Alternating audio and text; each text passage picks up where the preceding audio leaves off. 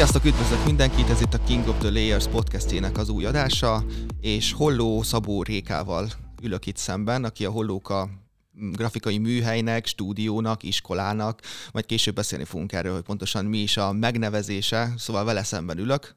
Szia Réka!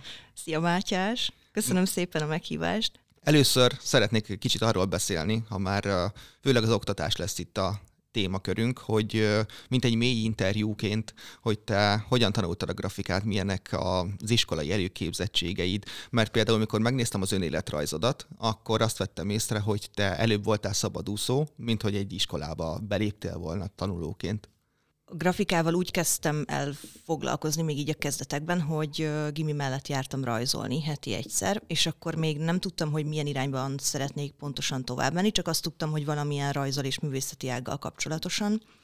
És akkor nagyon sokáig jártam rajsuliban, ilyen heti egyszer-kétszer, és akkor érettségi évében felvételiztem textil szakra, ami egy nagyon elvetélt kísérlet volt, és házi bulik alkalmával nagyon jókat szoktunk röhögni azon a mappán, amit uh, akkor azt gondoltam, hogy le lehet adni, és azzal bármit lehet kezdeni. A textil szak az ilyen ruhatervezés lény? Aha. Igen, szerintem a lányok többségének ez van egy ilyen periódus, amikor divattervező szeretne lenni, és akkor van, akinél ez így komolyabbra fordul, nálam nem. És akkor érettségi után bekerültem a, a Corvinba rajzolni, a Dóri barátnőm vitt be, és gyakorlatilag ott uh, irányítottak a grafika szak felé. Tehát, hogy volt egy kipakolás, megnézték a munkáinkat, és azt mondták, hogy jó, rajzolsz, menj a grafikára. És akkor gondoltam, hogy ez akkor biztos nekem jó lesz. Azt hittem, hogy pont fordítva, te nem rajzolsz elég jól, úgyhogy inkább menj a grafikára. nem, nem, ez szerencsére fordítva történt. És akkor az érettségi év után elmentem OK-ra, akkor azt hiszem Aténénak hívták, ma már, már valamilyen nevet, névváltoztatáson ment át a suli, nem, ezt nem tudom, szóval elmentem egy évre OK-ra, és mellette jártam heti háromszor, négyszer rajzolni, plusz még előkészítőre is. És akkor utána lévő évben felvettek az egyetemre. És alapvetően a, én azért mentem grafika szakra, mert azt gondoltam, hogy ott majd ilyen sokat lehet rajzolni, és hát szembesültem vele, hogy nem, nem is volt rajzóra, és nem is nagyon volt erre lehetőség, és igazából a, a momén az, az nekem nagyon nehéz volt, hogy viszont a szakmai előképzettségem az sokkal gyengébb volt, mint a többieknek, akik például a kisképzőben végeztek. Szóval a, az akkori OK per előkészítő így egyben nem, nem készített fel rendesen, és ezért nekem a, a MOME első pár éve inkább a felzárkózásról szólt, és az önképzésről, hogy próbáltam behozni a többieket az alapján, amit így náluk láttam. Viszont mégis felvettek. Igen, viszont a, ez, ez egy nehéz kérdés volt, mert akkor még egy teljesen másik tanári kar volt, és ők a felvételin a rajzot jobban nézték. És nekem nagyon illusztratív munkáim voltak, tehát engem a festményeim meg rajzaim miatt vettek föl a grafikára, mert akkor még egy illusztratívabb vonalat képviselt az egyetem, és amikor oda jártam, akkor ez egy elég nagy fordulatot vett, és igazából én azt látom, hogy ugye most próbálják ezt vissza állítani picit, és újra teret adni a, az illusztrációs vonalnak. Na csak azért mondom ezt, mert például én is felvételiztem a moméra, és engem nem vettek fel, és én úgy gondoltam, hogy hát szerintem üresen áll az egész moment, soha nem vesznek fel senkit, csak egy ilyen, egy ilyen, nem tudom, egy ilyen patyomkin egyetem körülbelül. hát... Uh, és, de valószínűleg körülbelül akkor felvételizhettem, mint te, mint hogy abban az érában lényegében, uh-huh. mert hogy Nálunk is az volt, hogy eddigi rajzokat kellett vinni, ez volt az első felvételének, a, vagy a felvételének az első köre, szóval valószínűleg akkor ugyanez volt. De hát én például nem tudok rajzolni egyáltalán. Tehát, hogy én 13 éves koromig fejlődött a rajztudásom, aztán ott, ott, ott megállt az egész. Hát szerintem a, a mi évfolyamunknál a rajzot azt egy picit jobban nézték, mint a szakmai anyagot, és viszont az utána lévő években ez megfordult. Tehát én most azt látom a volt hallgatóknál, akiket felvettek, hogy most már a szakmai anyag az sokkal fontosabb, és és igazából ebbe csúszhattál akkor bele, én, én, de nekem sem volt könnyebb dolgom, mert én, én meg utána szenvedtem igazából emiatt, és a kérdésedre válaszolva pedig, hogy, hogy előbb voltam szabadúszó, mint végeztem a suliban. Alapvetően ugye, mivel az egyetem az így nagyon leterhelő nappali képzés, amellett így semmilyen módon nem lehetett rendesen grafikai munkát így állásban elvállalni, úgyhogy emiatt kezdtem el már az egyetem előtt, meg közben is ugye ilyen kisebb munkákat bevállalni, hogyha megkerestek. Úgyhogy emiatt mm, voltam hamarabb szabadúszó, mint hogy papírom lett volna arról, hogy grafikus vagyok, bár ö, igazából szerintem ez nem papírfüggvénye. És az oktatás neked mikor jött képbe? Mm, eléggé korán.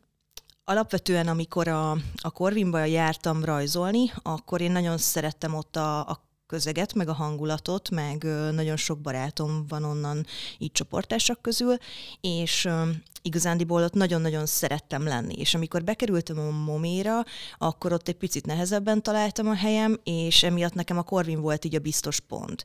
És mivel ugye egyetem alatt így, hát kellett a pénz a bulizásra, úgyhogy a Kor- Corvinban elvállaltam a takarítónői állást, így kezdésnek, és ez azért volt klassz, mert ugye az egyetemen nem volt egyáltalán rajzóránk, és emiatt bejárhattam egy pár órával hamarabb dolgozni, és akkor rajzolhattam ingyen, és igazából úgy lettem én tanár, hogy hogy ott a rajzórák végén egy csomószor így a későbbi kollégák így körbe küldtek, hogy korrigáljak már egy kört, és uh, igazából azt vettem észre, hogy ez tök jól megy, meg a... Már a... másoknak a munkáján korrigálja. Uh-huh. Igen, igen. És uh, és akkor az a visszajelzés jött, hogy egy tök jól magyarázok egy csomó dolgot, én miért nem tanítok, ilyesmi, és akkor még nem volt a szombat délutáni sávban rajzóra, és akkor az volt az első lépés, hogy akkor ezt a szombat délutánt megkaptam ilyen próbának, hogy hát ha jönnek hozzám, akkor jönnek.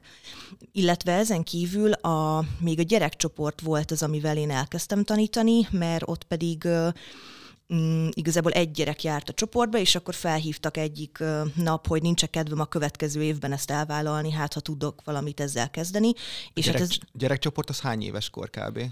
Ott két külön korosztály volt, volt egy ilyen rajzos játszóház, az később, az, az ha jól tudom, már így megszűnt, az volt ilyen 5 és 10 év között, és volt a tini csoport, az pedig 10-től ilyen 16 hétig és akkor ugye utána küldtük át őket a felnőtt rajzórára.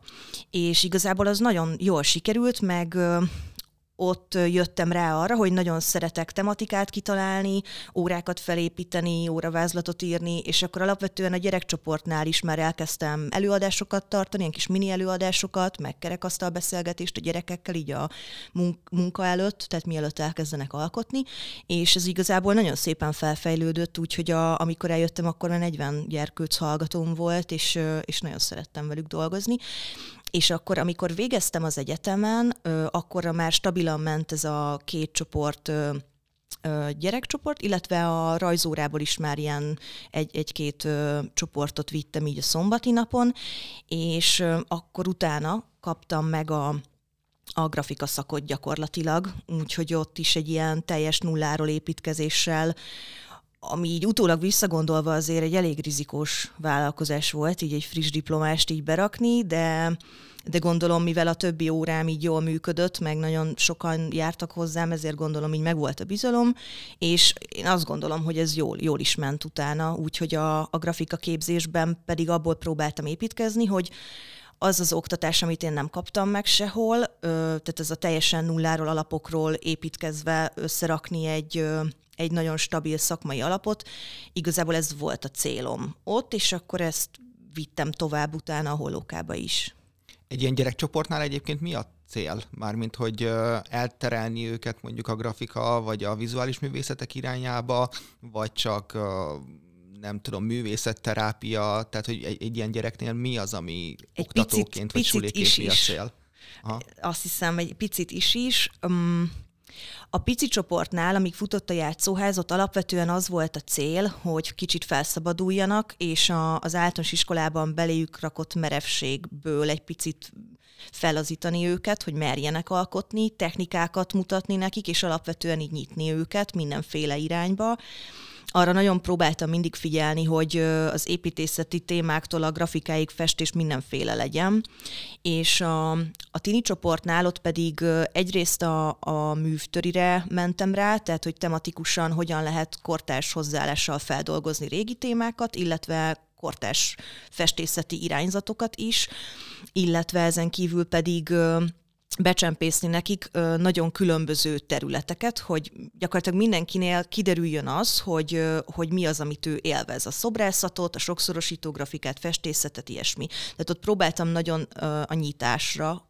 fókuszálni, illetve a tiniknél még az is, az is fontos volt, hogy, hogy a művészetet értő és befogadó, vagy hát nekem ez célom volt, hogy befogadóvá próbáljam őket nevelni. Tehát az, hogy például közösen elemezzünk absztrakt festményeket, hogy ezek milyen érzéseket váltanak ki belőlük, és picit kibillenteni őket abból a, a megszokott mederből, hogy mindig a figurális ábrázolást tudjuk csak, vagy azzal tudnak az emberek általában mit kezdeni. És nagyon, nagyon nagy élmény voltam úgy azt, azt látni, hogy ö, tizenéves gyerekek tök mélyen tudnak például polokképeket elemezni. És, ö, és ezután már ö, lehetett velük úgy is dolgozni, hogy absztrakt megfogalmazásban adtak választ például egy feldobott problémára. Amit én szerintem már más podcastban vagy más videóban is elmondtam, hogy én számomra az egyik legnehezebb dolog, vagy a leginkább az általános, vagy civil oktatásból jövő probléma, ami megjelenik a művészet oktatásban, az a művészet történetnek a problémája, hogy a őskori rajzoktól kezdjük az egészet, és nekem például tök nagy szerencsém volt, mert ahova én jártam, ott a művészet töri pont, hogy visszafele haladt ami, ami szerintem rengeteg oktatásban uh, szükség lenne rá, például az irodalom oktatásban, de mint művészeti részben a művészet történet az, amit visszafele kellene haladni vele. És mi például konkrétan kortárs street art művészekkel, Bengzivel kezdtünk, uh, utána a punk vonalra mentünk rá, a pop artra, és így tovább. Hova jártál suliba? Eventusba, Egerbe. Tök jó. És uh, ami még nagyon fontos volt, és nekem nagyon megalapozta azt, hogy milyen irányba indulok el, hogy mondjuk én egy reklámügynökségbe fogok dolgozni, az, az volt, hogy művészettörténet órán konkrétan ilyen tudatipari termékeket elemeztünk. Tehát mondjuk egy-egy reklámot, egy plakátot, ami parfümöt, vagy bármi ilyesmiket elemez, hogy miért úgy van befotózva, mit akart a művész azzal, hogy mondjuk egy metróba fotózzunk be egy angyalt, és így tovább és ez nekem nagyon sokat segített, hogy rájöjjek arra, hogy hogyan kell elemezni egy ilyen képet, hogy az, amit te mondtál, hogy mondjuk hogyan elemeznek egy absztrakt képet, vagy, vagy egy régi festményt, mi azt konkrétan három-négy hónappal ezelőtt készült, nem tudom máshogy fogalmazni, ilyen tudatipari termékeken tanultuk meg, hogy miért teszik harmadoló rácsba mondjuk a, a gyűrűt, és így tovább. Ez tök izgi, amit mondasz. Egyrészt szerintem nagyon fontos az, hogy a konceptuális gondolkodásra nem csak grafikában, hanem rengeteg más területen szükség van, és hogy ez ez egy nagyon fontos pont szerintem, amit az oktatásban elhanyagolnak. A másik pedig a, a tudatosság, ami ugyanígy nem csak a, az alkotásban, meg tervezésben, hanem szerintem az élet minden területén ö, tök fontos lenne, hogy e, erről így legyen szó ö, tizenéves korban sajnálom, hogy én nem oda jártam suliba. Mi háromszor jutottunk el a barokkig a, ja. az állami oktatásban lévő művészettörténeti tanulmányaim alatt, és sosem jutottunk nagyon tovább, vagy hát azt hiszem még fakton talán egy picit, de ez kimaradt, illetve mm, ilyen szempontból a, a momén is én ezt sajnáltam, hogy ott a művtöri az ö, aránylag felületesen volt, egy, egy fél éves tárgy volt, tehát hogy ilyen 8-10 alkalomban volt róla szó. Az nagyon klassz volt viszont, hogy utána volt egy csomó olyan választható tantárgy, például a, az építészettörténet, meg ilyesmi, amit utána fel lehetett pluszban venni, de például ezt mondjuk nagyon irigyeltem mindig a képzősöktől, mert náluk meg viszont ilyen brutál kemény művtöri van, viszont nagyon alapos is, meg nekem általában így a volt hallgatók, meg nekem is év, így annó évfolyamtársaim, akik oda jártak, na, ezt, ezt mindig nagyon dicsérték, és emiatt ott tényleg egy olyan általános műveltséget kapnak művtöriből, ami pótolhatatlan. Tehát számomra ez a dolog, amit én abban a suliban művtörin kaptam, ez a manifestációja annak a problémának, ami szerintem egy szerintem problémája mondjuk a hazai grafikai és vizuális művészeti oktatásnak. Az, hogy elvont és kísérleti grafikára mennek rá nagyon, és soha nem beszélnek a piaci részéről az egésznek.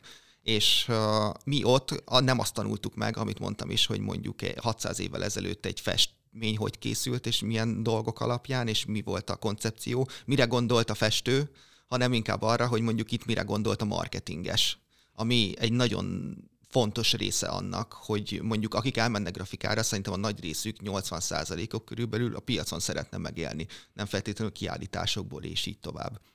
És te, aki uh, bejártál már OK-ét, meg egyetemet is, és most ugye egy saját uh, iskolád van, mondhatjuk így, hogy a saját iskoládban? Igen, igen. Jó, rendben van.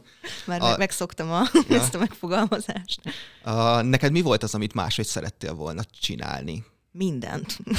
Igazából uh, teljesen mindent ez azért, csak most azért gondolkodom, mert ugye ez nagyon függ attól, hogy most mi, mihez képest, vagy melyik képzéshez ahhoz képest, képest. Ahhoz képest, amit itt tapasztaltál, akár az egyetemen, akár az OK-ban, akár másoknak a, a gondolatai, másoknak a tapasztalatai alapján. Az egyik nagyon fontos alap az volt, hogy a tervezési elméletben akartam átadni információt mert nekem ebből volt a legnagyobb hiány, és alapvetően a, a képzésemnek az elméleti részét azt ez alapján építem fel, hogy összeszedjük, hogy mitől működik egy logó, mik az elvek, mire kell figyelni, mi az, amilyen hibákat nem lehet elkövetni, mi az, amit mégiscsak meg lehet ö, szegni, szabály, és azt hogyan lehet, és ö, mik az alapvető funkciók, amiket mindenképpen szem előtt kell tartani. Tehát a, a, te, a tervezés elmélet az egyik legfontosabb, mert nekem ez volt az, amit sehol nem kaptam meg. Tehát te is úgy gondolod, hogy a grafika oktatást leredukálódott Photoshop tutoriállá? Ne, részben, igen. Én azt gondolom, hogy leredukálódott két nagyon erős végletté. Az egyik oldalon vannak például az OK-ék, akiknél a, a Photoshop tudás című történet jelenti a grafikát, és igazából ebből nagyon sokszor találkozom félreértéssel, hogy, hogy látok portfóliókat, amikre azt gondolja az, aki alkotta, hogy ez egy grafikai portfólió, pedig közben nem, ez egy programhasználati portfólió, mert nincsen semmilyen szellemi termék vagy tervezés benne. Lényegében olyan, mint a, a black metal hogy uh, minél bonyolultabb gitártémák legyenek, és nem számít, hogy jól hangzik-e. Lehet. Nem, nem hallgatok black metal, de most majd ezután elkezdem. Um, és a másik végletem meg látok olyan egyetemi képzéseket, ahol pedig már ők alapoznak mindenre, amit valaki valahol majd biztosan már megtanított a hallgatónak, és ott pedig csak a konceptuális művészeti dolgok vannak, viszont részben ennek is ellent kell mondjak, mert most, hogy volt az edugrafikon a hallgatói kerekasztal, azért az látszódott, hogy például a vidéki egyetemeken, akik kevésbé tudják magukat kifelé kommunikálni, nem tudom, hogy anyagi forrás vagy egyéb hiányában, hogy azért van, vannak olyan egyetemek, ahol beleállnak ebbe a dologba, és nagyon is van szakmai elméleti oktatás. És a, a másik, amiben nagyon szerettem volna eltérni, az igazából a hallgatókhoz való hozzáállás. Mert nekem nagyon hiányzott az mindenféle oktatási tapasztalatomból, mint hallgató, hogy, hogy azt érezzem, hogy a, a tanár nekem akar tanítani, és hogy nem kell könyörögnöm, meg utána mennem, és, és a kezemet tördelni, hogy ugyan nézze már meg, és így mondjon rá valamit, és hogyha azt mondja, hogy rossz, akkor ugyan miért rossz, és természetesen voltak erre kivétel oktatóim is, csak mivel a, az egyetemen ilyen három hetes periódusban váltják egymást a tanárok, emiatt nem, tehát hogy nagyon, nagyon ritka volt az a szitu, hogy valakire mondjuk egy ilyen fél évig így mentorálás szinten rábízhatod magad. De már miért cserélődnek három hetente? Ö, hát ilyen rövidebb tervezési ciklusokra volt osztva a tervezés óra, és akkor ö, mondjuk egy fél évben volt három oktató azon a sávon, és nagyon ritka volt az, hogy egy fél évig vitt volna valaki minket Jó, végig. nekem ez új például. Uh-huh. Nekünk ez az évek többségében így volt. Nyilván voltak kivételek, a diploma fél év, meg voltak olyan tárgyak, ahol egy emberrel voltunk, viszont így általában ez, ez volt, de lehet, hogy ez azóta változott, tehát erről nem, nem tudok nyilatkozni. Én azt hogy én azt szerettem volna mindenképpen belevinni viszont a saját oktatásunkba, hogy a, a tanár az egy biztos pont legyen, és és a másik pedig, hogy a motiváció, tehát valahogy úgy csinálni az oktatást, hogy a motiváció ne vesszen el a második hónap után.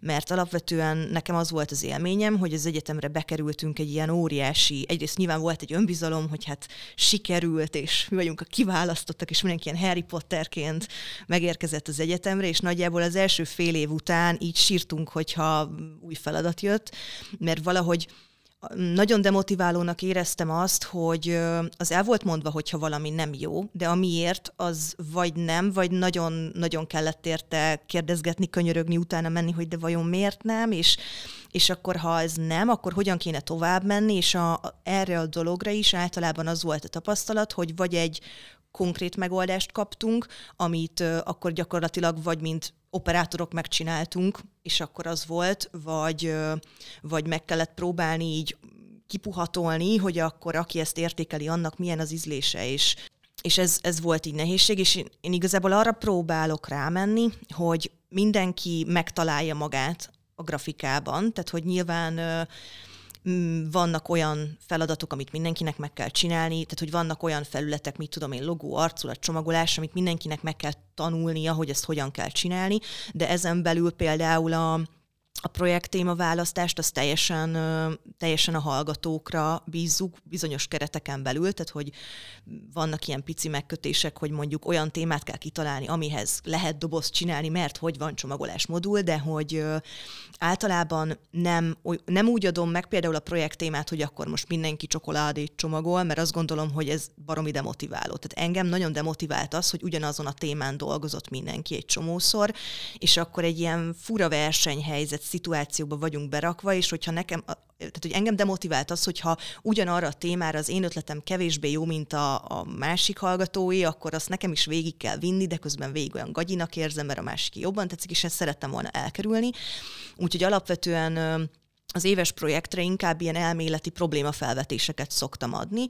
Most például az illusztrációs szakon is hasonlóan dolgozunk, ott például az éves téma a bátorság, és ezt kell mindenkinek a saját személyiségéhez közel álló módon feldolgozni, és ebből kell valamilyen olyan médiumot, most illusztráción, lapozót, mesekönyvet, vagy képregényt, vagy utikönyvet valahogyan ezt feldolgozni. Szóval inkább ez... Inkább ilyen elvont témákat adtok meg. Uh-huh, és, és hogy a personalizáció az meglegyen. És akkor emellett van egy csomó olyan nagyon pici feladat, például ez a logótervező tréninges dolog, amit nagyon szoktak szeretni, hogy minden héten kapnak három logótémát, arra az órán ötletelünk, és hogyha valamelyikre van egy jó ötlet, azt akkor logofólióba tovább visszük. Tehát, hogy megvan a helye az ilyen gyors gyors, rövid ö, dolgoknak, ahol lehet bátornak lenni, kísérletezni, és ö, és kevésbé vannak ö, megkötések, meg van a projekt téma, ahol viszont teljesen saját magukra tudják idomítani a feladatot. Azt gondolom, hogy ezzel nagyon ö, el tudjuk azt érni, hogy a motiváció amennyire csak lehet, az fel legyen tartva, illetve még a konzultációban én azt nagyon fontosnak ö, gondolom, hogy egy picit próbálom a reciprokát csinálni annak, amit mi kaptunk. Tehát, nem, tehát hogyha hoznak logóterveket, nem azt mondom, hogy mind rossz, hanem kiválasztom azt a kettőt, hármat, amiben van valami nagyon izgalmas, és én azt gondolom, hogy nincsen olyan, hogy egy tervben ne lenne egy olyan értékes legalább rész, ami egy lépcsőfok lehet arra, hogy hogyan menjen az ember tovább. És azt gondolom, hogy a, a mentorálásnak ez a legfontosabb része, hogy rámutassunk nekik arra, hogy mi az, ahogyan ők tovább tudnak lépni, mert azzal gyakorlatilag arra tanítjuk meg őket, hogy ők önállóan is végig tudják vinni ezt a folyamatot. Azt hallom ki a szavaidból, hogy neked főleg az volt a problémád az eddigi mm, iskolai oktatási tapasztalataiddal, hogy a tanár lényegében dehumanizálva volt. Ő egy funkció volt csak nem egy ember tanított neked valamit, hanem volt egy funkciója, hogy neked ezt át kell adnia, és uh, nem tudtatok egymással emberi kapcsolatot teremteni lényegében. Én azt szerettem volna, hogy nekem valaki így leülök, és tanítson. És tényleg így, így ez a teach me, és, uh, és ez volt az az élmény, ami nekem nagyon hiányzott. És nyilván az elméleti órák ezt pótolták az egyetemen, de, de én ezt az élményt szerettem volna a tervezésre is, és az nekem hiányzott, úgyhogy én alapvetően e- egyrészt ezt próbálom megadni, a másik pedig ö, egy nagyon fontos pont, amit említettél, hogy a,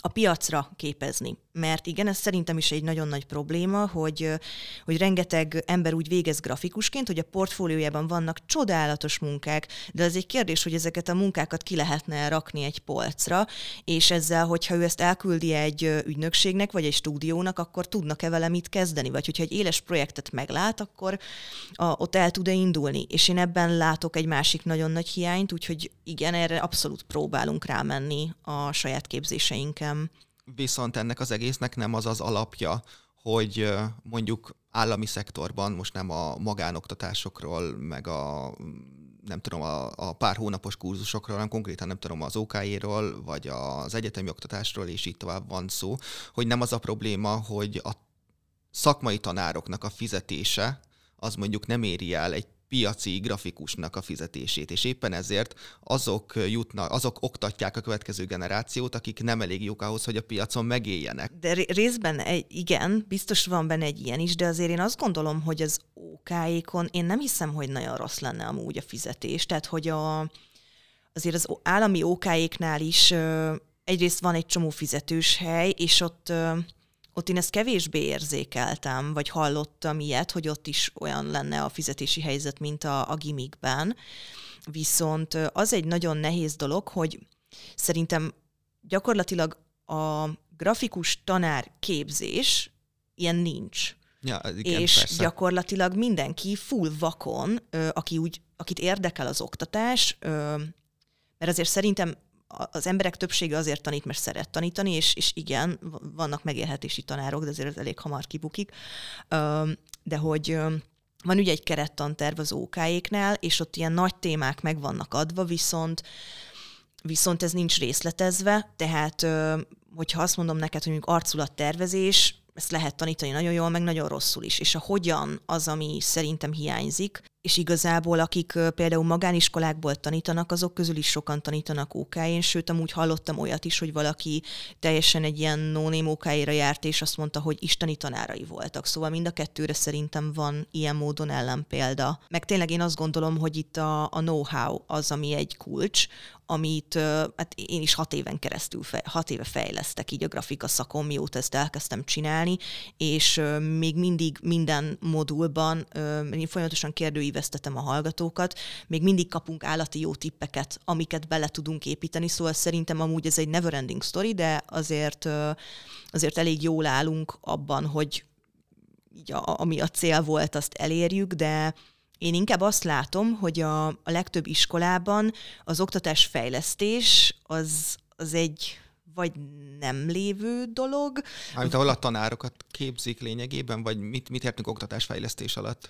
Értem azt, hogy a, a tananyagot mm. fejlesztik. A legtöbb iskolában az van, hogy ki van adva egy tanárnak, és az, az azt csinál, és úgy csinálja, hogy akarja.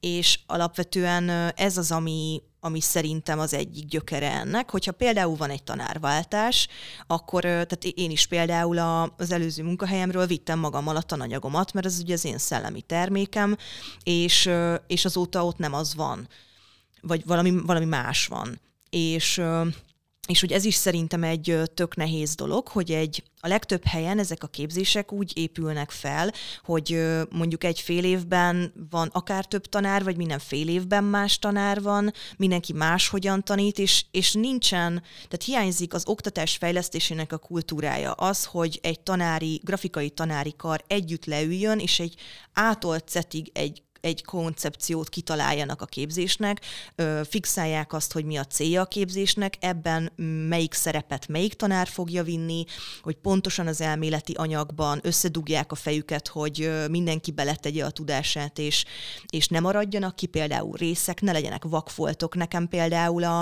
a csomagolás tervezés az így kb. mint elmélet teljesen kimaradt. Volt egy ilyen feladatunk, de hát ö, nem kaptunk rá semmilyen elméletet. És akkor én például a kolléganőmnek a kurzusára mentem be, hogy ezt megtanuljam. És ez például azért szerintem fura. Szóval simán végezhetnek úgy akár évfolyamok egy-egy iskolában, hogy valamilyen nagyobb rész teljesen kimarad. Szóval ez, ez a, az oktatói részről ez a tudatosság szerintem az, ami hiányzik, és ez a kulcs, és én erre próbálok nagyon így a mentortársakkal rámenni. Na de a nagyképről visszatérve kicsit a hollókára, hogy ti milyen felállásban dolgoztok vagy tanítotok? Én azt szerettem volna, hogy egy olyan helyet hozzak létre, amiben a grafika képzésemet tovább tudom csinálni. Tehát amikor a az előző helyemről eljöttem, akkor abban biztos voltam, hogy ezt a rengeteg melót, amit ebbe belepakoltam, ezt nem akarom veszni hagyni, és arra jutottam, hogy mivel nem nagyon van ilyen, hogy valahova keresnek valakit, aki úgy magától csinál egy grafika szakot, hogy igazából kénytelen vagyok csinálni egy dolgot, ami iskolaként funkcionál ahhoz, hogy taníthassak. De már eredetileg is terve volt, hogy nem egyedül fogod csinálni? Ö, részben igen, hát a tanártársakra szükség van, mert én egyedül nem tudom vinni a digitális meg a szakmai sávot is, mert óraütközés lenne. Tehát, hogy ö, igen, plusz én nem értek mindenhez, tehát, hogy például a, a digitális részen ö, én is, én is bele szoktam olvasni az anyagokba, mert abban nem vagyok annyira expert, tehát hogy én alapvetően a grafika képzésnek az elméleti és a konzultációs sávját viszem. Csak azért és... kérdezem, mert elmehettél volna egy olyan irányba, hogy akkor te egyedül, és akkor nem tudom, négy hetes képzéseket csinálsz a saját tudásoddal, és csak simán ilyen egyéni oktatás lényegében. Ez, ez valahogy engem nem motivált eléggé. Tehát, hogy az nekem kell az, hogy, hogy ezt a teljes éves folyamatot, hogy valaki be tehát, hogy engem ez izgat igazából, hogy jön hozzám egy ember, akit ez nagyon érdekel, nagyon hisz benne, és vele végig csinálni ezt a gyakorlatilag egy ilyen szakmai terápiás folyamatot, hogy, hogy egy év alatt, vagy nálunk alapvetően az egy év az amúgy tíz hónap, tehát hogy jóval hosszabbak vagyunk, mint egy normál tanév, de hogy a végére pedig egy egy szakmaképes junior jöjjön ki a végére, és e, engem ez a része izgat. A tizedik hónapnak a végére. Igen. Tehát igen. nálatok nincs ilyen három éves képzés, vagy ilyesmi? Nincsen. Alapvetően mi úgy működünk, hogy van két olyan képzés, ami ilyen full egyéves, és kezdőszintről indul, a grafika meg az illusztráció. És van még egy éves képzésünk, a UX UI, ez viszont kisebb óraszámú, ha jól emlékszem, ez csak kilenc hónapos, és kevesebb, tehát egy héten kevesebb az óraszám, és ez pedig ugye a grafikára épült, tehát ez viszont egy specializáció. Tehát én, én azt gondolom, hogy ennek úgy van a legjobban értelme, hogyha már egy grafikai szakmai alappal jön valaki, és akkor arra tudunk építkezni, és a, a nagyon rövid képzésekben én azt a fejlődési utat látni hiányolom, uh-huh. és amúgy tartottunk rövid képzéseket a tavalyi évben, és ez tervben is van, hogy a, a továbbiakban is csináljunk ilyen négy-hat alkalmas rövid képzéseket. Ez inkább most ott bukott be, hogy egyszerűen nem volt rá kapacitás, és alapvetően így a, a kollégáknak is én azt szoktam mondani, hogy ha, valaki ráér és van kedve szóljon, de most például a, a tavalyi évben a Muszka Máté Gergő kollégám tartott egy csomó látványtervezés meg karaktertervezés kurzust, viszont mivel elindítottuk az illusztráció képzést, ő neki most erre évközben nem volt kapacitása, illetve én is szerettem volna idén is még egy kalligráfiát, de hát az legközelebb nyáron lesz rá időm, úgyhogy ez inkább időhiány. Mm, úgyhogy a fő profil ez a három éves designer képzés, amik egyévesek mind, és emellett pedig, ahogy időnk van, úgy csinálunk kicsi kurzusokat is. És az egyéves képzéseknek a végén ők kapnak valami certifikációt, valami végeredményt? Persze. Hát a, a, egyrészt most úgy átalakult úgy a felnőtt képzési törvény, hogy függetlenül attól, hogy ki akreditált vagy nem akreditált, mindenkinek be kell jelenteni a képzéseit, minden hallgatót le kell jelenteni, és mi alapvetően bejelentés alapúan dolgozunk, mert olyan a, az oktatási tanrendünk, meg az egész, ami, ami nem egyszerűen nem összeegyeztethető az engedélyeztetéshez szükséges mindenféle eszköz, meg tárgyi, meg időbeli, meg mindenféle megkötéssel, plusz én nem is szeretnék igazodni tehát hogy pont azért csináltam sajátot, hogy úgy tanítsak, ahogy szerintem a legjobb tanítani, és úgyhogy nálunk ilyen bejelentés alapú hivatalos tanúsítványt kapnak, uh-huh.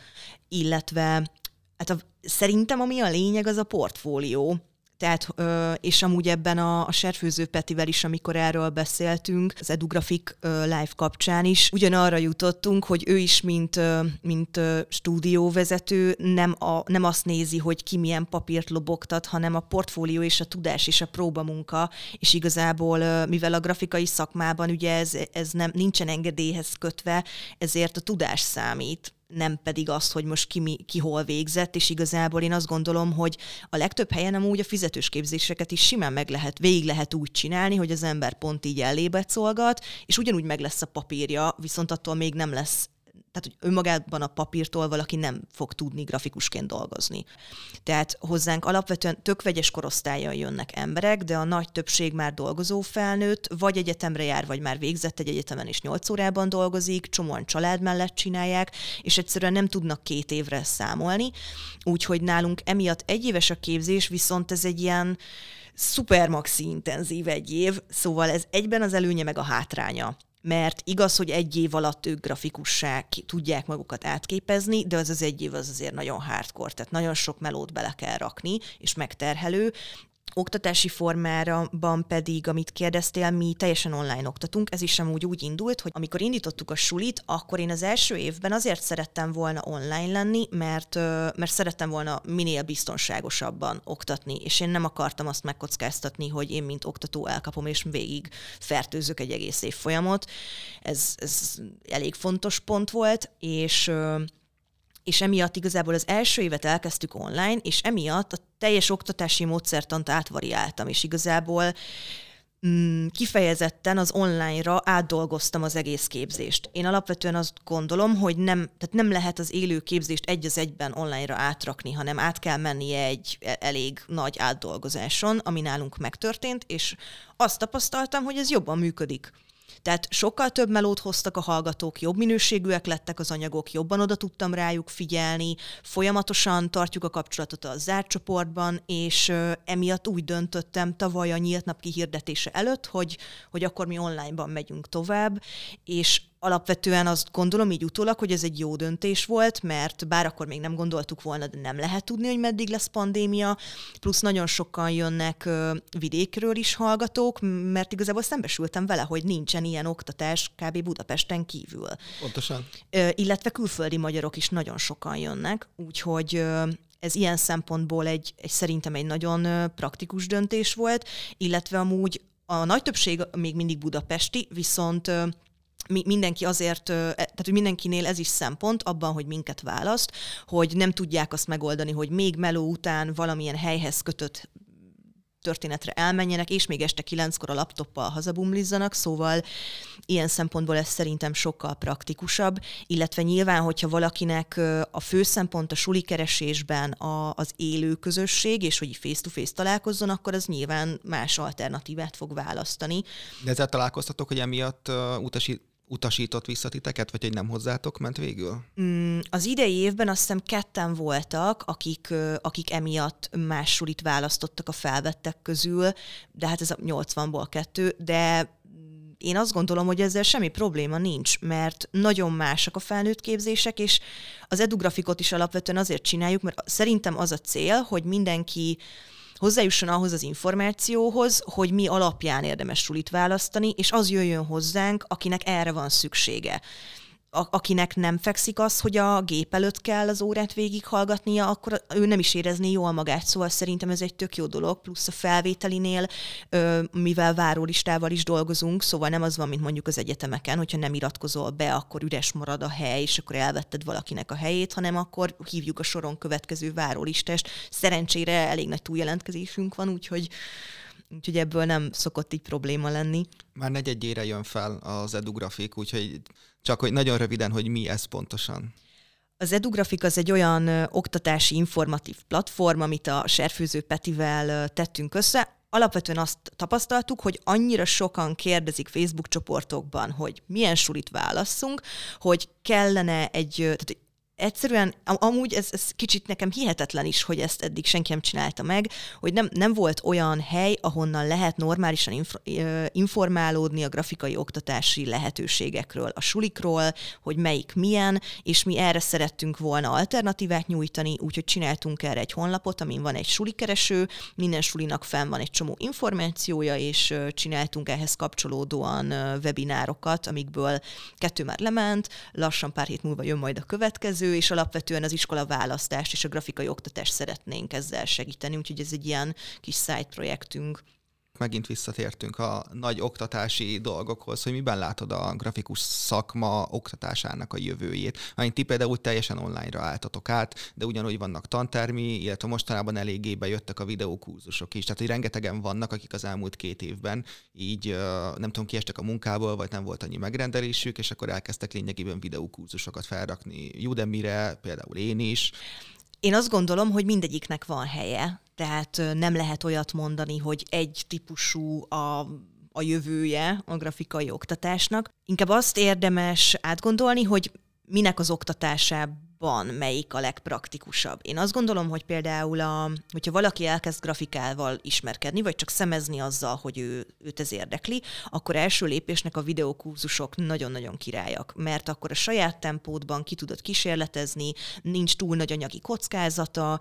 Én alapvetően, a, aki hozzánk szeretne felvételizni, nekik is van egy ilyen hosszú tiplistánk, amit ki szoktam küldeni, és ebben is abszolút ezt szoktam ajánlani, hogy csináljanak pár ilyen rövid kurzust, mert például nagyon sokan azért jönnek grafikára, mert hogy szeretnek rajzolni, és amikor így szembesülnek azzal, hogy itt, hát itt a vektorokat kell tologatni, és, és azért egy elég matekos dologról van szó részben, meg ugye az egész koncepcióalkotás, meg minden, akkor egy, ö, én azt tapasztaltam még a korábbi években, hogy, hogy ez sokaknak egy csalódás, úgyhogy én nagyon próbálom ezt transzparensen kommunikálni, hogy itt nem erről van szó, persze kell alaprajztudás, mert skiccelünk logót, meg ezt, meg azt, meg kell alapszinten térben tudni skiccelni, hogy megértsem, hogy a csomagolás csomagolás tervezési, te, vagy csomagolás terveknél mire gondolt a költő, de hogy ezek, ezeket a skilleket, ezeket videókurzusokról, meg például rajsuliból tök jól meg lehet szerezni. Az, az alapvetően az, azt a kérdést szerintem amúgy ez a kérdés felveti, hogy egyáltalán ahhoz, hogy valaki grafikus legyen, van-e szükség ö, teljes ilyen átfogó képzésre. És én azt gondolom, hogy ez tök egyénfüggő. Ismerek olyat, ö, akinél ö, teljesen autodidakta módon ez így össze tudott rakódni, tudni, és, és ez szerintem egy nagyon nehéz dolog, tehát ehhez azért valamilyen zsenifaktornak kell lennie, hogy valaki egy ö, teljesen magától úgy, hogy nem tesznek elé egy tematikát, önmagának egy ilyen rendszert építsen, de van, akinek ez működik. Tehát van, akinek szerintem a videókurzus az az hosszú távon is, viszont azt gondolom közben, hogy sokkal könnyebb és gyorsabban lehet úgy tanulni, hogyha az embernek egy már kidolgozott tematikával végig van vezetve ezen az úton, igazából ez szerintem ezt a tanulási folyamatot tudja lerövidíteni, ha jól van csinálva, és itt van a szerepe ezeknek az élő képzéseknek. Az, hogy ez tantermi vagy online, az szerintem inkább a földrajzi elhelyezkedéstől, meg az élethelyzettől függ, hogy kinek mi jön be jobban. Mert nálunk is most attól függetlenül, hogy online folyik az oktatás, hogyha nincs pandémia, akkor csinálunk találkozókat, pikniket, nem tudom, szóval, hogy közösségi kapcsolattartás az ugyanúgy van, Úgyhogy én, én ebben látom így a, az élő oktatásnak, meg a, ezeknek a online, de élő oktatásnak a szerepét, és akkor utána a specializációnál meg megint csak tök jók tudnak lenni a rövid meg a videókurzusok, hogyha már megvan az embernek egy olyan kis térképe, amire ezeket a, a a kifejtett ilyen részletesebb minikurzusokat, amik ugye általában inkább egy témára fókuszálnak, ezeket így be tudja integrálni a saját tudásába. Én egyébként nagyon sokszor aggódom amiatt, mikor csinálok egy videókurzust, vagy mondjuk mentorálok grafikusokat, hogy én túl könnyen láttam át ezt az egészet, és nem tudom elmagyarázni. Most arra értem például, hogy nekem meglepő az, hogy mennyire sokáig kell mondjuk magyarázni valakinek, hogy hogy kell responsív webdesign tervezni. Miközben én egy, én egy Photoshop fájl alapján tanultam meg responsív webdesign tervezni, tehát hogy ott volt előttem, hogy máshogy rakta össze, láttam a grid rendszert, és akkor rájöttem a logikájára. És emiatt ebben nagyon sokszor bennem van ez a félelem, hogy hogy a saját szintemen beszélek azokhoz, akik nincsenek azon a, azon a szinten például. Ez, ez amúgy tök fontos, hogy akkor neked megvan ez a szuper skilled, hogy ezekre így rá tudsz jönni nem tudom, én azt gondolom, hogy nekem is megvolt, csak nekem nagyon hosszú időbe telt, tehát hogy azért ezen jó pár évet elkörözgettem, de hogy, hogy ez szerintem tök fontos, amit, amit mondtál, hogy, hogy valami alapján te rájöttél, és hogyha azt tudod át, átadni, hogy te ezt a folyamatot, ez a hogyan jöttél rá, ha ezt átadod, akkor igazából ez tud lenni szerintem a Igen, legtöbb, csak amit hát tehetsz. fogalmat sincs arra, hogy hogyan jöttem rá. Én sokszor azt érzem, hogy én nem véletlenül indultam el ebbe az irányba a grafikán belül, hogy még UI design, meg arculattervezés és így tovább, mert hogy nekem sokkal inkább van egy ilyen mérnöki agyam, mint egy ilyen művészi. Tehát, hogy én, én azért érzem az ilyen kísérleti grafikákat, meg, has, meg az ilyen művészeti részeket távolabb magamtól, és sokkal jobban érzem azt, hogy oké, okay, az ott ennyi pixel kell legyen, azt lefelezzük, oké, okay, nyolccal elosztjuk, és így tovább. Ezt nagyon átérzem én is, abszolút.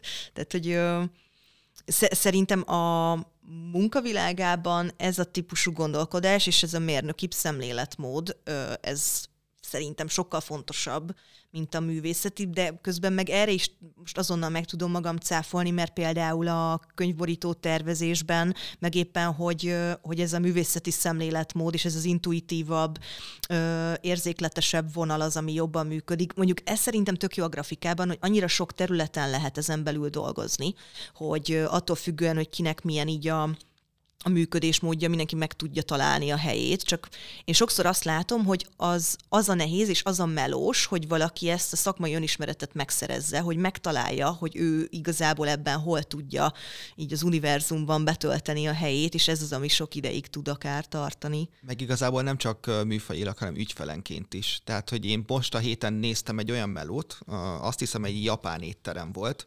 amiben az egész falat, a falakat, meg az egész éttermet ö, olyan díszítés van rajta, mintha az egész étterem glitchelne. És hogy én azt teljesen máshogy csináltam volna meg. Tehát, hogy én ezt a, nem tudom, közhelyes, korporét irányt hoztam, hogy kint vannak feliratok, és akkor így el vannak vágva egymástól. De nem, ők inkább ezt a művészeti vonalat hozta be, és az egész fal lényegében glitchel, és neonok vannak mögötte. És ez például iszonyatosan jó, hogy ez a kísérleti vonal jelent meg egy ennyire, nem tudom, piaci szereplőnél. Tehát, hogy abszolút működőképes ez is. Meg így szerintem már bejön a képbe a tudatos ügyfélnek a kérdése is hogy egyáltalán a, az ügyfél fektete abba energiát, hogy, hogy portfóliókat nézzen, és megtalálja, ugyanúgy, mint ahogy mondjuk az ember pszichológust keres, megtalálja a hozzáillő grafikust, vagy stúdiót, és irányvonalat, vagy pedig megkérdezi az ismerőst, és akkor az első embernél leragad. Szóval ilyen szempontból szerencsére mindenre van példa. Amiért én téged hívtalak meg, vagy amiért szóba kerültél, hogy szeretnék veled beszélgetni a podcastben, az egyrészt az, mert van a Grafikusok Klubja csoportom, és ott nagyon sokszor felteszik azt a kérdést, hogy milyen iskolába menjek, amire próbáltok az edugrafikkal választ adni, és az első kettőben mindig benne van a hollóka. Juhu! és erre voltam kíváncsi, hogy igazából ami miatt hozzátok mennek, meg ugye a, akik így az első háromon benne vannak, az mindig a diák portfólió, hogy iszonyatosan jó melók kerülnek ki. Viszont hogyan tudtok ennyire jó portfóliókat kiadni? Tehát, hogy van előszűrés nálatok például? Tehát, hogy ki kell választani azokat a diákokat, akik, akik ennyire jó portfóliót ki fognak adni egy év múlva, vagy teljesen nulláról az oktatáson múlik minden? Én azt gondolom, hogy is. Mind a kettő nagyon fontos. A szűrés is, ö, szerencsére túljelentkezésünk van minden szakon, úgyhogy emiatt ö, amúgy kell is válogatnunk, tehát amúgy ez egy nagy, a felvétel egy nagyon-nagyon nehéz folyamat. És ö, tök rossz, hogy mivel túljelentkezés van, így is úgy is belekényszerülünk abba a helyzetbe, hogy embereket ö, vissza kell utasítanunk. És alapvetően ezen gondolkodtunk nagyon sokat, hogy hogy tudunk egy olyan folyamatot csinálni, amiben ö, igazából nem arra helyezzük a hangsúlyt, hogy most ki mennyire ügyes így elsősorban, hanem hogy ki milyen fázisában van. Mm, és én igazából ezt próbálom kommunikálni, hogy akkor van értelme ennek a képzésnek, hogyha ha azon a szinten van már valaki, hogy van, van alapból egy rajzi alapja, van valamilyen szakmai képe erről az egészről, tudja, hogy mit jelent a tervezőgrafika, és ami szerintem még nagyon fontos, hogy tudja, hogy mit szeretne ezzel a képzéssel kezdeni, és mit akar belőle kihozni és alapvetően itt a rajzi készség, a kreativitás, meg a motiváció így a fő szempontjaink, és a munkák bekérése meg a jelentkezési lap ö, mellett szóbelisztetünk is, tehát én ezt is fontosnak tartom, illetve még az is belejön a képbe, hogy amikor jelentkeznek a hallgatók, órarend sávokra jelentkeznek, és akkor alapvetően ez alapján, a szűrés alapján mindegyik ö, csoportra felállítunk egy sorrendet, és hát ami belefér az oktatásban létszámba, ami nálunk 10-11 fő egy csoportnál, ott akkor az első 10-11-et fölvesszük, akit ezután úgy gondoljuk, hogy, hogy amúgy készen állna, viszont számára sajnos, de a többiek azok valamiben ö, jobbak voltak, azok várólistára kerülnek, és akkor akinél pedig azt érezzük, hogy, ö, hogy még nem áll készen erre, és rá kéne gyúrni egy évet, őt pedig ö, van, hogy már a szóbelire behívás nélkül ezt megírjuk, hogy itt még, még úgy érezzük, hogy erre rá kéne feküdni és akkor, hogyha bárki visszamondja a felvettek közül, akkor jön a következő várólistás. És akkor így alapvetően emiatt én azt gondolom, hogy nagyon erős a diákanyagunk. Tehát például ugye nyilván én a legtöbbet a grafikus hallgatókkal töltöm időben, úgyhogy így elsősorban róluk tudok beszélni, de azt gondolom, hogy egészen zseniális évfolyamunk van, szuper ügyesek, nagyon motiváltak, rengeteg melót tesznek bele, és uh, én azt gondolom, hogy hogy mindenki grafikus szeretne lenni, aki aktívan végzi a képzést, szóval alapvetően ez egy óriási előny. És hogyha már egy ilyen évfolyamot össze tudunk tenni, akkor utána viszont az meg rajtam múlik, meg a Gergő kollégámon, az Osgyán Gergő tartja a digitális órákat, ketten visszük az évfolyamot, igazából az már rajtunk múlik, hogy ezzel mit kezdünk. Hogy adunk-e nekik elég tervezési elvet, információt, rálátást, példát, és fent tudjuk-e tartani az ő motivációjukat. És akkor ez az a rész, ami baromi nehéz, viszont ez az, amit meg tudatosan, folyamatosan építünk, fejlesztünk, és szerintem ez az, amivel el tudjuk azt érni, hogy ezek a hozzánk bekerülő alapvetően nagyon-nagyon ügyes, tehetséges emberek, ők felfejlődjenek arra a szintre, hogy olyan portfóliók szülessenek, amilyenek tavaly is születtek. Szóval ez egy oda-vissza dolog, de egyik sem tud lenni a másik nélkül. Tehát, hogyha a hallgató nem tesz bele elég energiát, akkor én, én tótágast állhatok, akkor sem lesz jó a portfóliója. Illetve fordítva, hiába van egy nagyon-nagyon ügyes hallgató, hogyha a tanárok nem, vagy nem mentorálják eléggé, és uh, nekem például egy csomószor szokott az előfordulni, hogy én, én, én egy csomószor a projektben bizonyos fázisokban én jobban hiszek, mint éppen a hallgató, és akkor nekem kell bele lelket önteni, hogy de én tudom, hogy ez nagyon jó lesz, és csak csinál tovább, és még két hét is le fog tisztulni, és, uh, és kell, hogy így egymást váltva motiváljuk egymást engem alapból motivál ez az egész folyamat, és tök izgalmas látni, hogy mik, mik kerekednek ki így az év végére. És az is nagyon érdekes amúgy, hogy a, az évnek az elején m, mm, egy csomószor így elképzelhetetlennek tartják a hallgatók azt, hogy, hogy ők nyárra ilyen dolgokat fognak csinálni, mint amiket látnak az Instán, és igen, ilyen dolgokat fognak tudni, de hogy ez, ez tényleg egy ilyen el, elég nagy, ö, nagy út. Uh, amit meg akarok kérdezni, most induló, vagy tavaly is indult, vagy már elindult az illusztrációképzés? Az idén indult először nálunk. És uh, az illusztrációról én azt gondolnám, hogy ez egy annyira, nem tudom, művészi és tehetség alapú dolog, meg, uh, meg önkifejezés és saját stílus kialakítása, hogy ezt hogy lehet tanítani. Na most az, hogy mit lehet tanítani illusztrációban, én azt gondolom, hogy, hogy a tudatos tervezést, tehát első körben mi, mi úgy állunk hozzá, hogy modulokra van osztva az oktatás, és az első modulban alapozunk. És ott az a cél, hogy mindenkit a komfortzónájából totál kimozgassunk, és minél több mindent kipróbáljanak. Van rengeteg stílusgyakorlat, az összes létező manuális technikát megmutatjuk nekik, amit tudunk, mindent végigpróbálnak, és közben ö, elméletben már bejön a dramaturgia, bejön a, a karaktertervezés, a képregény, a látványtervezés, és ezek az alapok. Tehát már önmagában ebben rengeteg tanítani való van, mert ö, például mondjuk a széntechnikáról, ha beszélünk, az egy, ö, egy, egy alkalommal veszik az évben, az három óra, és hát van három-négy típusú hozzáállás, ahogyan lehet szénnel elindítani mondjuk egy munkát. Ö, font, tehát hogy rengeteg mindent el lehet mondani a technikákkal kapcsolatban is. És akkor utána Bejön például a szaktöri, bejön az, hogy különböző médiumokra hogyan kell illusztrálni, egy magazinra tök máshogy kell hozzáállni. Korcsoportonként például a gyerekkönyveknél egy három évesnek készült lapozóhoz, vagy egy tiniknek készült könyvhöz, teljesen más a felnőtt illusztráció. Mi alapvetően arra próbálunk rámenni az illusztrációképzésnél, hogy ne egy szegmensre szűkítsük le ezt a szakmát, és azt mondjuk, hogy mondjuk csak mesekönyv illusztráció, bár amúgy ez a legpopulárisabb, hanem alapvetően mi illusztrálni tanítunk meg.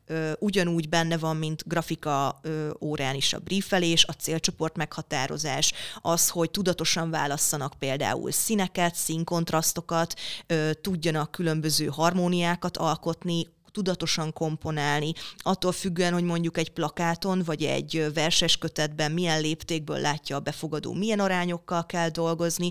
Szóval nekünk alapvetően az a célunk, hogy az első modulban kimozdítjuk őket, mutatunk rengeteg alternatívát, ebből ők kiszemezgetik maguknak, hogy kinek mik állnak közelebb, és akkor utána a második modultól az év végéig ott is van ugye egy projektfeladat, és akkor ott, ott pedig a saját egyéni stílusnak a kialakítása és a, a hangvétel kialakítása így a fő szempont. Mm, de én azt gondolom, hogy ugye ez, amit mondasz, hogy, hogy ugye itt mindenkinek kialakul egy egyéni stílus és ilyesmi, én azt gondolom, hogy vannak olyan alkotók, akiknek ez bejön, és nagyon így egy ilyen felismerhető stílusban dolgoznak, de nagyon sokan viszont ezt így a Hogyan leszel illusztrátor podcastben ilyen stílus kaméleonnak nevez, neveztem el, úgyhogy most már maradnék ennél a, a saját fejlesztésű szónál, hogy, hogy van, akinek meg pont az az élmény, hogy minden feladatra más stílust kísérletezzen ki. És én azt gondolom, hogy mind a kettőnek nagyon fontos szerepe van a szakmában, és mind a kettőt támogatnunk kell. És ezt alapvetően a hallgatók érzik útközben, meg nyilván a mentoruk is érzi, hogy melyikre van szükség, és akkor abban próbáljuk őket erősíteni.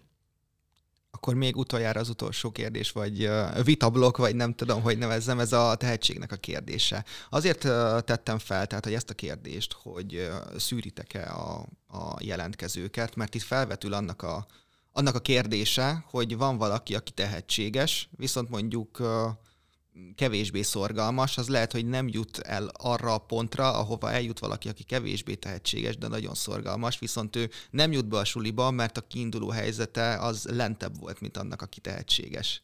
Ezért van szóbelink. És a szóbeli az, az, tehát az nem ilyen anyagi, legyen ön is milliómos kérdés, nem egy ilyen... Nem. Tehát, hogy a személyiségnek a kérdése lényegében. Is. Tehát mint, a... mint egy felvételi interjú egy cégnél lényegében, ahhoz tudnám hasonlítani? Többféle kérdéssel dolgozunk. Vannak amúgy olyan kérdések, ahol ilyen kicsit ilyen szakmai rátermettséget kérdezünk, tehát mit tudom, ki a kedvenc alkotód, honnan informálódsz a szakmáról, ilyesmi, és ezen kívül meg igen, van benne egy ilyen interjúszerűség is, ahol pedig simán bekérdezzük azt, hogy egy héten hány órát tudsz rászállni arra az órákra járás mellett, hogy csináld a feladatokat. Biztos, hogy fogod-e tudni vállalni. Tehát ezt azért nagyon igyekszünk kommunikálni, hogy, hogy ezek sok munkát igénylő képz, képzések, tehát hogy nagyon aktív ez az egy év, ezért is tudom úgy ennyire hatásos lenni.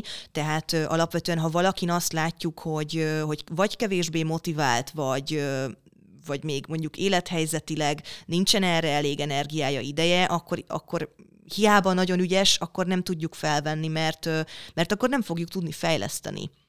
Uh-huh. Jó, itt közben arra gondoltam, hogy egyébként, hogyha én annó jelentkeztem volna hozzátok, valószínűleg engem se vesztek fel. Mert nekem például, amikor elkezdtem a grafikát, vagy kitaláltam azt, hogy grafikával szeretnék foglalkozni, biztos, hogy nem tudtam volna semmilyen kérdésre válaszolni. Semmit nem tudtam az egészről, csak annyit, hogy hát előzetesen néhány újságot tördeltem, megcsináltam pár szórólapot.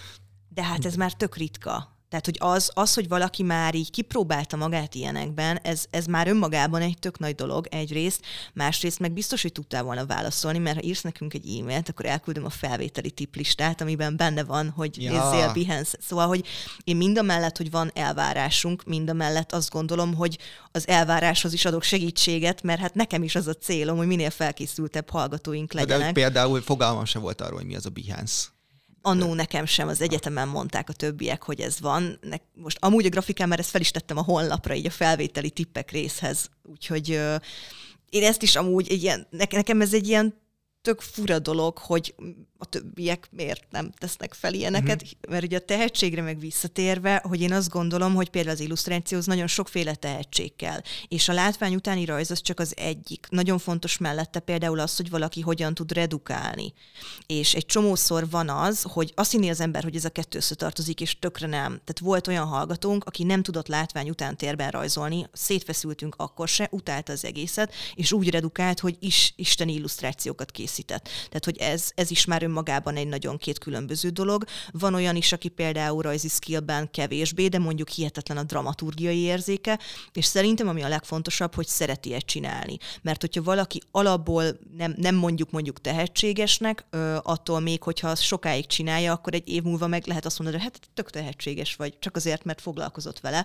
És hogy ö, amúgy erről a témáról most fogunk csinálni a Hollókában podcastet, mert ez egy abszolút olyan téma, ami a Sebőkorsi Imelda Green blogot csináló kolléganőmnek is egy ilyen nagyon-nagyon fontos szívügye és témája, úgyhogy ezzel a, a tehetség központú történettel abszolút szeretnénk mi is foglalkozni, mert ez egy, erről még órákat lehetne beszélgetni. Hát bizony, pontosan, úgyhogy szerintem azt én is meg fogom majd hallgatni. Köszönöm szépen akkor, hogy beszélgettél velem Hollókáról, meg így alapvetően az oktatásról, meg a te a, a oktatási arcpoétikádról, szemléletedről, meg a, a, az egész rendszerről. Nektek pedig köszönöm szépen, hogy meghallgattatok minket. Én Szabó Mátyás voltam, velem szemben pedig Holló Szabó Réka ült a Hollók a műhelynek a tulajdonosa, CEO-ja, milyen szexi kifejezést használjunk. Műhelyvezető. A műhelyvezetője. Jól van. Köszönjük szépen. Sziasztok! Sziasztok, és nagyon szépen köszönöm a meghívást.